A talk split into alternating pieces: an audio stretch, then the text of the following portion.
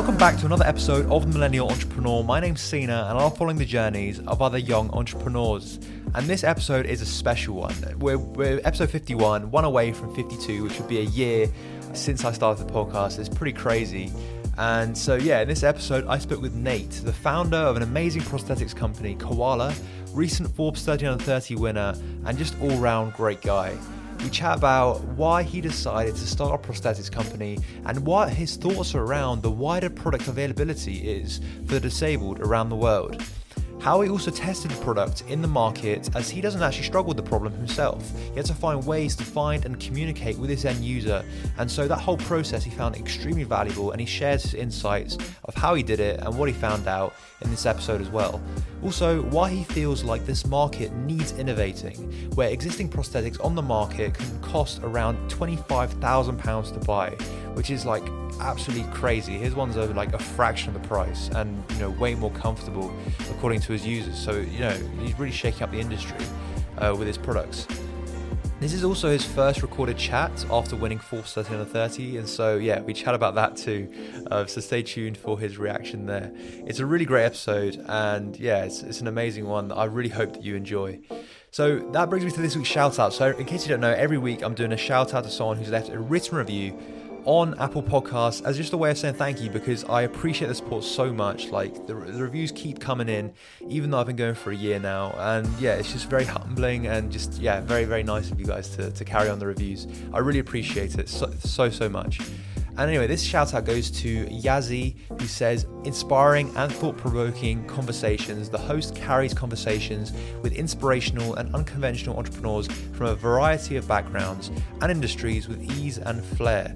Pleasure to listen to and thought provoking. Highly recommended a listen. Thank you so much for that comment. It's so nice to hear that you're enjoying the podcast. It really gives me massive motivation to continue putting out quality episodes for you guys to enjoy because it's such a lovely process. Like, and, and I really appreciate every listener.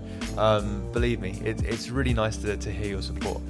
So yeah, if you want to also feature next episode in the form of a shout out, please be sure to leave a written review with your name, of course, because otherwise I just won't know who you are. And yeah, I'll give you a shout out in the next episode as a way of saying thank you. So yeah, that's it from me. Let's get on with the episode. Hey Nate, how you doing? Very good. How you doing, man? Yeah, really good. I'm really excited to finally have you on the podcast. I've been waiting for a, a few weeks or so, but yeah, it's so good to finally have we you on. Together. And it's kind of timely as well because you just you just won Forbes 30 under 30, right? That must that's a pretty big achievement. How are you feeling off the back of that? Oh gosh, um, I'm not good with receiving awards. it's I, I don't it's not it's not my award, that's the thing. I mean, it's it's the team at Koalaa that do everything. I know that. So like I feel a bit awkward um you know accepting it. But I mean it's obviously like so I'm so chuffed with it. It's like really humbling. Yeah, like we we couldn't have timed this podcast any better, I feel, because we we organized it before they even announced it. Yeah. And literally I think a few days ago they literally like announced it and then like now you're on the podcast. So this is your first media interview pretty much since the uh oh, since the announcement i guess. Exclusive. How do you feel? Exactly. I got got the exclusive here. Got your first reaction. That's, that's good. Um but i think it'd be really good to i guess well firstly like people to know about a bit about you and and Koalaa but like I guess more profoundly, like I've, we've never had any. I, I talked to you about this before we hit record, but we've never had anyone on the podcast before within this sort of industry or niche. Or so I kind of get, always get astounded whenever I find entrepreneurs. Like we've we've we've covered like fifty episodes now, but we still I still find people who are like in completely different industries, and it's really it's really cool, especially young people as well. It's not like I can't find young people within that certain industry. Like there's always going to be a few people, a few game changers who are doing amazing stuff. And so you're doing you're doing exactly what I was just saying, but in in prosthetics, oh. which is amazing to see. So I think it would be great for people to find out more about, I guess, what is Koalaa basically. Yeah, I mean, you know what Koalaa is now is it's so exciting, and and and really we just think of ourselves as a service that's here to support people with limb difference. So it's it's quite a fragmented community of people who've either been born without limbs or or lost their limb, and we quite enjoy just being here for whatever they might need, whether they need some device to do something, and we have soft prosthetics that we can just send to them, like through the post, like clothes or like shoes. But other times, it's you know people just need advice. They just need to like see, you know, they people who've just lost their limb. They want to know what to expect and talk to someone who's been through it before. And because we're a community of of people just like that, we can link them up. And so, yeah, we have a range of services, but we're just here to help people with limb difference and it's mm. you wait eh, i mean every day is awesome like the amount of people you talk to and the heartwarming stories that you know i can't think of anything i'd rather be doing all my time. Yeah yeah it's so it's so genuine to actually see because you, you, obviously like have a massive passion towards this and it, it's so nice to hear that um i think where like where i'd like to go with it is like i guess where did that passion start with like where did it actually like originate from because yeah it'd be really interesting to hear i always get asked if i have like if i if i have like a personal connection like if my if a family member. I mean, I don't I don't have a family member with any limb difference. I, I have both my hands and both my legs. I mean, for me, it started because we started the whole sort of idea of doing prosthetics started back in university, um, in Imperial College, and we're four mechanical engineering nerds, and we just like the idea of you know building robots and making an Iron Man suit and all this kind of jazz, the, standard stuff that you should be doing when you're in uni. Um, but really early on in the project to do this prosthetic, this low cost prosthetic, we met a guy who, you know, is my favorite person in the world. Um, and we work to together, you know, every day on this now. But uh, Alex Lewis, um, and you know, aside from traveling the world and generally being a legend and being a designer and a dad, um, he had limb loss. He's lost both of his arms and both of his legs, so he lives with prosthetics all day, every day, and just absolutely fell in love with the idea of just making something useful for him. So when we were at uni, we just wanted to make something that was useful for him because what he was asking for uh, from his prosthetics was so different to what we'd heard or what we'd read in, you know, like journal articles and seen on TV and which would lead down the track of make things more complicated, make them look like your hands, look like your legs, make them all singing or dancing. Um, whereas he was just completely turning the thing on his head. He was saying, "Look, gents, I just want something that's really, really comfy because I'm wearing it all day. I just want something that's really, really easy to use. I just want something so that if I want a different one, like I want a blue one, or if I want to go play golf with it, I can go out and buy one myself. I don't have to beg someone for money and those sounded like really easy problems, and that's what yeah we sort of wanted to focus on. Um, and just, just honestly, just fell in love with the problem mm. and trying to do something different in the area. I'd love to kind of unpick that answer because it's really interesting what you just said there. Because just for like value for the audience because you, what you've done there essentially is found your ideal customer and you've built a profile around them of what they want what they don't want why you know what they're using it for already you've built a very decent idea from basically day one of what uh, your product will achieve and what like who will use it as well who like and i guess who will, who will pay for it also and then immediately as well you, you know what, exactly what they're using already what doesn't work for them so I feel like already you're like miles ahead of a lot of other people who kind of see it and kind of do a lot of desk research, yeah. which is good initially, but there's nothing like actually speaking to your end customer for sure. So, or end user, sorry, because it's just like always, yeah, it's always better validation in, in that sense. Yeah. So absolutely. I guess how do you feel like it might have been different for you if you didn't speak to if you didn't speak to him and just went down the road of say desk research? Like the product must have been like fundamentally so different from what it is now. Well i think have you ever thought about that? Well uh, it, it funny enough so the first i had a really good i'm running it back here i go off in tangents but i had a really really good design technology teacher at high school.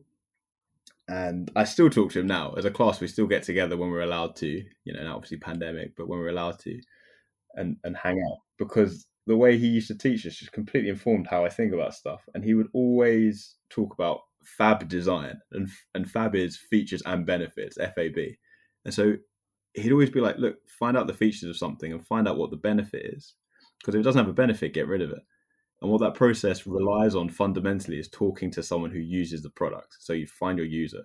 Like that's the first thing you do before you even put pen to paper talk to someone who's experiencing the problem so it's just ingrained in how i kind of think and i've really taken that for granted he was an amazing teacher Um, and so I always feel like, and this happens now, I feel like part of your brain knows when you're solving a problem without being sure whether it's a problem. I, I really feel like part of your brain knows, and you get it from desk research. It's like you get the idea about what you're talking about, but you can't like taste it. It's, it's missing something, you know.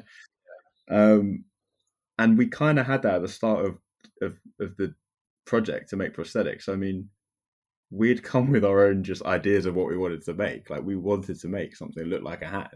We wanted to make something that was like Terminator like and moved and was cool.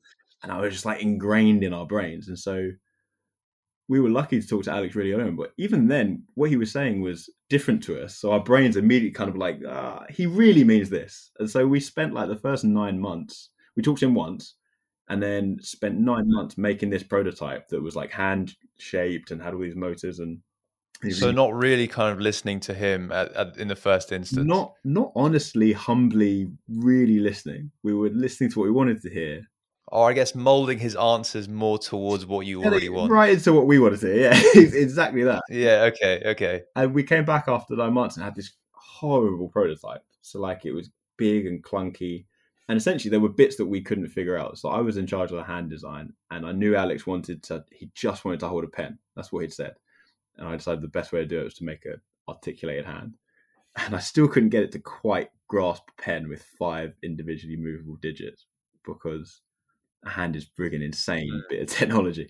And so what I just bought, I bought um, a pack of fifty pence pen clips off of Amazon and just put a little plastic pen clip on the palm. You clip the pen in, and then the fingers closed around it.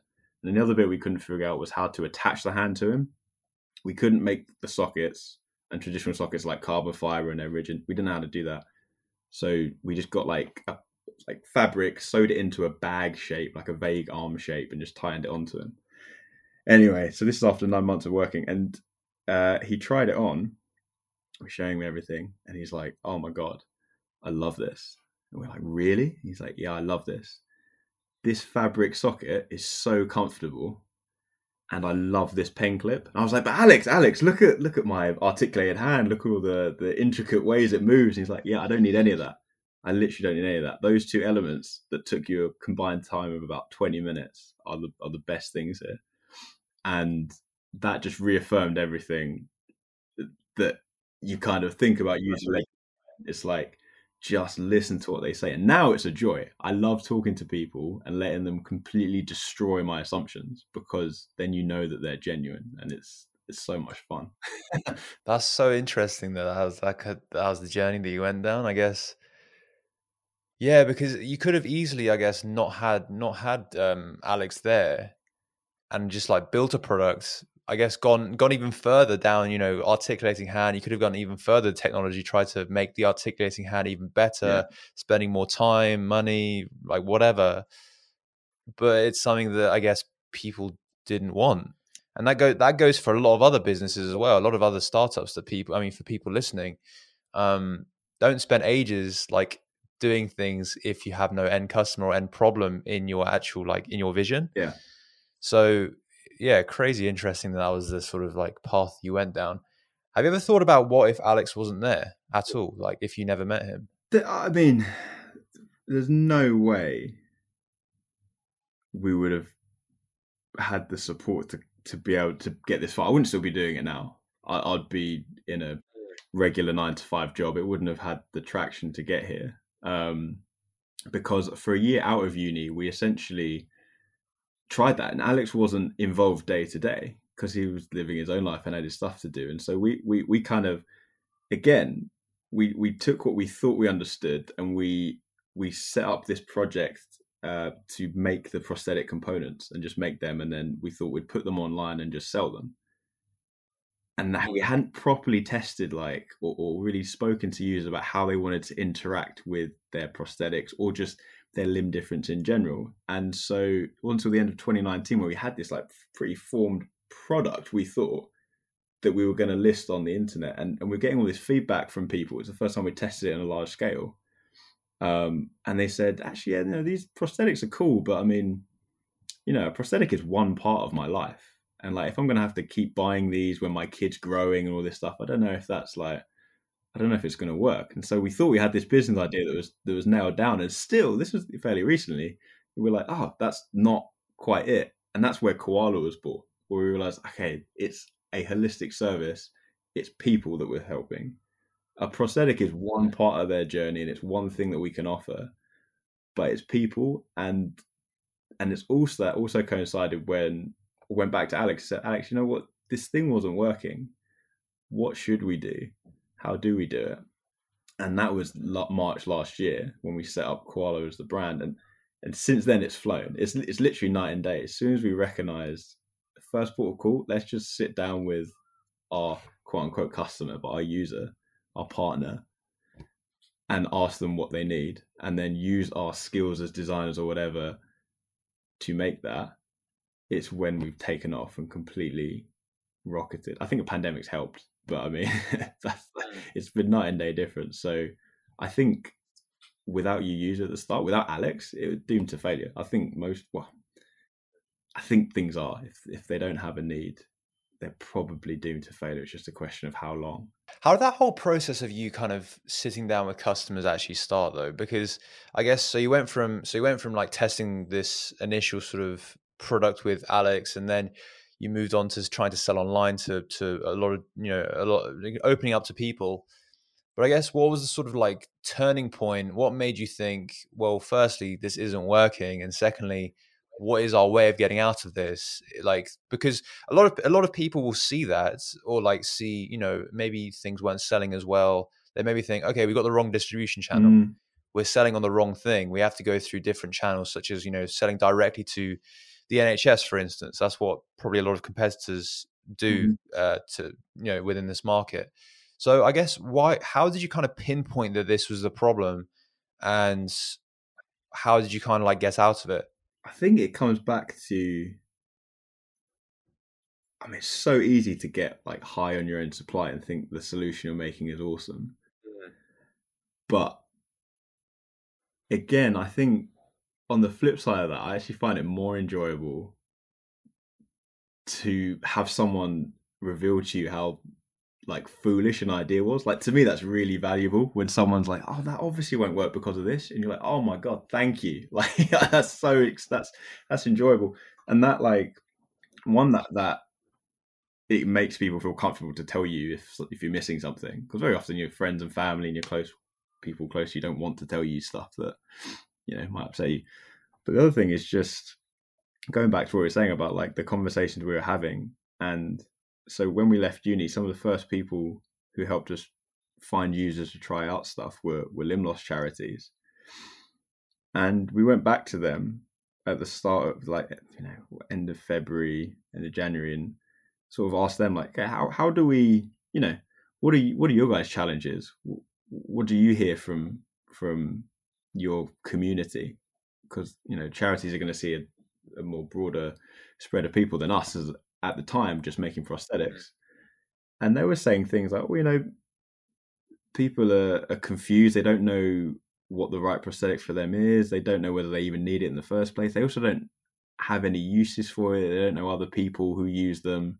They're sort of like this. We're just hearing from all these different corners that like there's a lack of information and a lack of connectivity in the limb loss community in general. We're just hearing this. It's sort of like I, it's hard to pinpoint when it exactly. I think just ha- having having the blinkers taken off. We just come back from this test of having the prosthetic that we thought was done, and people be like, ah, "I'm not that jazzed about it." So you're kind of like in this headspace where you're like, "Okay, let's forget all that. Let's just open mind. What's what is actually the problem?" And hearing that it's about feeling supported. And then a pandemic happened, and we were getting direct emails from people around the world saying, My limb center's shut. I can't access XYZ support. And realizing like, right, this is this is the acute need. And actually a prosthetic is one part of that need that we already know how to do, but there are these other parts as well. And the penny kind of dropped where it's actually what what what many people in limb different community are lacking are just someone open to talk to that doesn't have an axe to grind and and that have an open mind to try and solve their problems and that's exactly what we are and so that's how we sort of restructured and set up and and then once you see that people are coming to you without you doing any marketing, any whatever, it's just word of mouth, and people are just coming to get to, to interact with you as much as they can. That sort of is like a feedback loop of oh, whatever we're doing is working.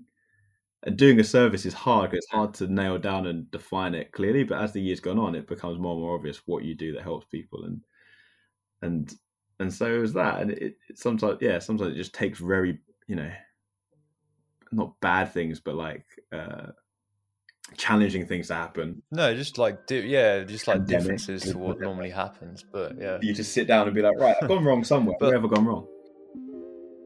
Nate's really grown the business and has only been going for a year now, which is incredibly impressive. So, but but the business has gone through many different iterations and structures. So I really wanted to kind of talk to him about you know the the transition periods to to how he's gone from you know the business how it was in the beginning to now it's more of a holistic approach to actually providing more services towards you know people who need prosthetics around you know stuff like support as well as the actual pr- uh, prosthetics themselves and so I really wanted to kind of talk to talk to Nate more about the overall structure of the business and also where he sees it going into the future. It's a tough thing to cost, and that's what we found. So we find it it works easiest when we explain it to people because there's say maybe four main ways that someone can pay for prosthetic services. So that when I say that I mean that includes the device itself, and the materials that goes into making that device, but also the initial traditionally you have a consultation to with doctors and clinicians to figure out what that mm. patient might need. Then there's a period where they go away, look at all the devices they have, match it to the right person. Then there's follow up, there's fitting, and then there's checking back in six months, a year, whatever, whatever. So there's all the running services. But what we kind of realize in, the, in in pretty much any country around the world, there's only like three or four ways that that gets paid for. Either like you're in the UK and you've got a centralized healthcare system that will pay for it, or you're somewhere like America where you have lots of insurance that will pay for it, have insurance cover. There's not really anywhere currently, but there's no reason that someone couldn't pay for it themselves. Like when you buy your own glasses frames, um, and then you have like and wait before before you move on let's just let's just say quickly that the the prosthetic that you showed me before we hit record how much was it? Just so people understand why it's quite, it's not very easy for them to uh to buy outright well, themselves. it's actually it's so good because i mean it's it's something that that people don't realize especially in the uk because we have the and i didn't i i didn't know this. So like this is like pretty yeah i had no idea so this prosthetic i'm holding here so like this is like a traditional. It's a rigid kind of prosthetic, and it's got like a like a metal hook on the end. And this is like a state of the art one that has all the electronics, the quote unquote brain controlled ones that you'd, you'd see on, you know, on telly on Good Morning Britain or whatever. But you know, this arm is when I ask people to guess, it's normally like, okay, is it a thousand pounds, two thousand pounds? I said I said five hundred. I think five hundred. Yeah, you were looking for a bargain. This yeah, I said five hundred pounds. Yeah, this arm is twenty five thousand pounds. That's like a yeah, nice car. It's pretty mental. Yeah, it's like an for people for people listening on Apple Podcasts or Spotify or wherever. You can you can you can watch the like full conversation with Nate on on YouTube now, and you can see like what he's talking about. This like prosthetic arm that he's he's holding up right now. Yeah, you're probably is twenty five like, grand, which is oh, like mental to me. Twenty five k. It must be like like bejeweled and it must be made of gold and it must have yeah it's like diamonds on it it's what it looks like but it's not um it's very much a captain hook kind of thing um and so that's why you can't just go online and buy them typically so again government insurance you happen to be a millionaire you can pay yourself or maybe there's a charity that will sponsor it for you. The easiest of those that we just started talking to because they're set up by like-minded people like us that just want to you know be useful and help were the charities. And so we went to the charities and we're just having conversations and they, they essentially said like look i mean we don't normally fund prosthetics because we'd have to pick our favorite member do all of our fundraising over the mm. year and just pick them. But they're saying like what would it take with you know Koalaa sleeves and tools uh, what would it take to fund every child in the uk and we're like, well, um, you know, it would cost this much. You know, it cost you know one fiftieth of the of the price of, of traditionally. And this coincided with the pandemic when charities can't really fundraise over events because people aren't allowed to go meet up. And so they're like, holy hell, well, we can, what if we pulled together and just as a as a consortium, as a group, fundraised around these? And so we'll, we'll fundraise, and then for the funds that come in, you provide the the service to the people. So include everything, include the fitting, the matching, and the components, and the follow up, and just look after this person. Um, and they got that whole like holistic approach, this that holistic service, and that was where we started, and that gave us the I guess the evidence base because we were doing like you know 10, 20, 40 people with them to go to NHS clinics and say, look, we're already doing this. And we know for a fact that NHS clinics were like really struggling, especially when people couldn't travel and we're saying, can we help you? And have an evidence base, one or two of them, and now we've got like several dozen that say, yes, now we can help, and sort of built up the ladders. So we're only a year old, but the next places we're looking are now we've got even more evidence base to go to insurance companies and to go to the government um, and just take that stepping stone approach. But it all started again. It just came back to it. it all started with finding people who are super close to the users, and that was charities, mm. and just asking them, "What do you think we should do?" And you know, once as soon as we frame the question the right way, so what do people really want and what are they asking you for? They told us the answer. It was like, oh, we can do that, and it's all built up from there. I guess, like about your product, would you say, or about your service, as as it were, um, what would you say you're kind of like competing on with? I guess everyone else, because I mean, cost is like a big thing that you probably are competing on, mm. but as you said, like there's comfort as well. So I guess like what are the kind of differences, main differences you'd say between like yourselves and I guess what I'm trying to say basically is why hasn't anyone done this before? Oh, yeah, I, I that I don't know the honest answer. I have suspicions that have formed over while the time we've been doing it. I mean, so like for for context, ours are made like clothes. So ours are like soft and flexible and uh, they're like one twentieth of the weight, and then we just have different tools that, that clip on and clip off. So it's very simple, and it's something that you, you buy like clothing. You just pop it in the post and send it to you. So you don't need to go to a clinic. You don't need to do these things that are hard to do during a pandemic. So, um, or that are hard to do if you're in a remote remote part of the, the planet. You know, you don't live near a clinic. They look they look cooler as well. Like the other ones seemed a bit like clunky. Oh, thank you. Well, I mean, this is what me and Alex talk about a lot, where it's you know you're wearing these things, so to us they're less mm. like medical devices; they're more like functional clothing, you know, and it's a big part of you could take the medical route it's a big part of like psychology and just your you know your mental well-being to feel confident in yourself but also like just there's just an angle of like things that should look cool and it's very important for kids as well. Parents want their child if they're going to school with limb difference like they're saying we want to change that first conversation from the other kids being kids and saying oh what's wrong with your arm to them saying like oh that's so cool. What are you wearing? Where do i get one you know so it's it's all different kind of elements of it um, but I've gone off a tangent. I've forgotten your original question. I'm sorry. Why hasn't anyone done this before? The original it? question. I think, I think the first thing is there's a lack of people looking at it. I think it's such a niche industry, um, and I think people get into it the way we got into it, where we thought prosthetics was sorted, and we saw what was on TV, and we saw the glitzy, glamorous stuff, and we saw the journal articles about add sensors here, add motors here, this, that, this. And I think most people get distracted by that. Engineers, good people, smart people, and they get so far down the process that when they actually talk to a user and the user's saying, "Can I have this completely different thing?" It's a bit too late to to switch track. Whereas we just happened to do that uh, the first step and got taken down this path because we had no we had no prior assumptions other than what you were telling us um, and i think also i mean prosthetics industry is old like the companies that do them were founded before the nhs like before the war before both wars um, and they're so huge there's two massive companies in the industry they don't really have the incentive to change because they're you know doing Yeah. fine. If they're making profits, then why change? Yeah, they're doing they're Yeah. absolutely fine. But like, do you feel like because we've had someone on the podcast before where she's making like an app for um like fitness, but specifically tailored towards disabled people, Mhm.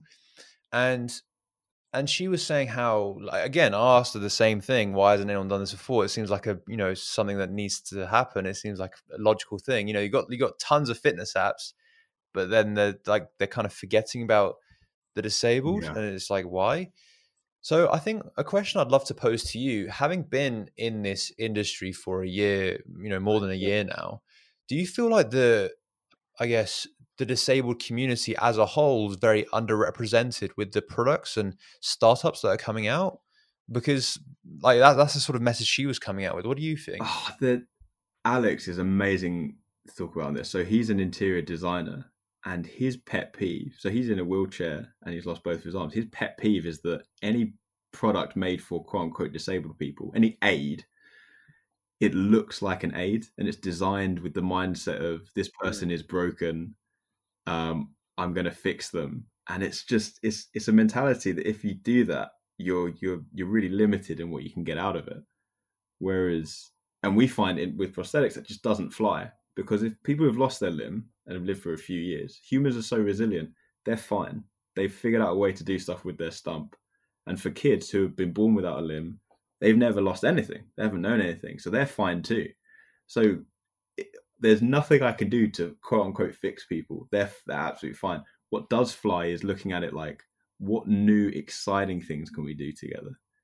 Because that takes you down a completely different path. And I just think it's interesting that all the products made for disabilities are normally obviously you know there are exceptions but they're normally made by people who don't have that disability and it seems obvious to me that if you ask people who do live with you know who are differently abled in that way they would have already thought about a really intuitive interesting solution that hasn't been done before um i think that's the exciting part She was disabled at this fact. Like her name's Pravjoth. She yeah she she's got cerebral palsy. That's why she found it really difficult.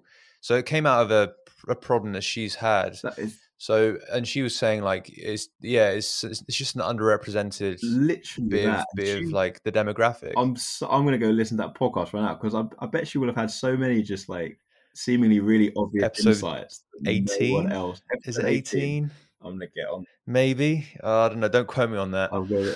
But that's the thing. But Pravjoth Gill, if anyone's interested, like if you search back, it's quite an old one, but it's a good one. It's one of my like highest played. It's really good. I think that's that's the thing, exciting thing, and I and I see more and more cool health tech things for that community. But it is one of those things. Where I guess you need to see more of it to know that it's a problem. I, as an engineer, didn't appreciate that there were lots of unsolved problems in that kind of industry, and it's only by a chance meeting with Alex that you see a gaping one and I think there's probably hundreds. So I, I I hope more and more people look at it. To be honest, Well, I I hope like from listening to this podcast, you know, a lot of young people do listen to this podcast, and I hope they found inspiration from you to maybe go into this market and solve because there's so many problems, as you say, like there's so many I- guess blind spots for for a lot of people that's like this doesn't really exist for me so why should I fix it? When in actual fact like it's it's huge. So and again like going back to your the competitors or the people in the market at the moment a lot of these players they, a lot of the players that are already competing they've been around for you know decades. And someone has to di- disrupt them. And if that someone I mean that could be a young person that could be anyone so yeah, I, I really hope that someone listening will probably like get inspiration from you and kind of yeah do a similar thing to what you're doing because Koalaa seems like an well it is yeah it's an incredible business that you started. So yeah, massive massive credit to you and uh, thank you so much for coming Oh, on the podcast. Um, how can how can people stay in touch with you, stay in touch with Koalaa in in the meantime uh, going forward? Because I'm sure a lot of people want to check it out. Oh, I mean, well, we're actually partnered with a lot of those charities I mentioned earlier, Douglas Bader Foundation, Reach, um, to run what we call Project Limitless to raise funds to give every child in the UK a prosthetic limb for free, which is just so cool to be a part of. So I'd encourage anyone if they fancy, you know, giving 50p or a tether and helping a, a child who couldn't get one otherwise get an arm, go to um, our website www.yourkoala with that's koala with two a's at the end for reasons dot com forward slash project limitless and follow the links and if not just check it out and see the cool stuff we're doing but no, pleasure. That would be lovely. Cool. I hope you had a good time on the podcast. Um, yeah, it was such a good episode. Really, really inspired myself. So I really hope a lot of people got inspiration as well. Oh, pleasure, No, thank you so much for having me. Cool. See you later, Nate. Thank you so much. Cheers, man. Speak soon. Thank you so much for listening to this episode of the Millennial Entrepreneur. I really appreciate it that you've made it to the very end of the episode. Um, thank you so much for making it to the very end. If you did enjoy, please be sure to leave a written review on Apple Podcasts, and I'll give you a shout out on the next episode of a way as a way of saying thank you for the support. Also, recently the podcast has gone on YouTube, so you can actually watch every episode, including this one, on YouTube. So the full the full uncut sort of interview with the guests. So if you like looking at people's faces while they talk, that's the that's the you know the platform for you. So in the future, all episodes will be on YouTube. So yeah, some people like listening, some people like watching. So it's open to everyone. Um, the YouTube link will be in the description below. And yeah, while you're there, leave a subscription. Subscription? Who says subscription? Subscribe. And uh, yeah, like like the recent episodes or whatever. Share it with your friends, all of that good stuff, because you don't want to miss any future episodes. Also, follow us on Instagram. That's all the new episodes and previews get announced. So yeah, thank you again for listening to the very end of the episode, and I'll see you in the next one.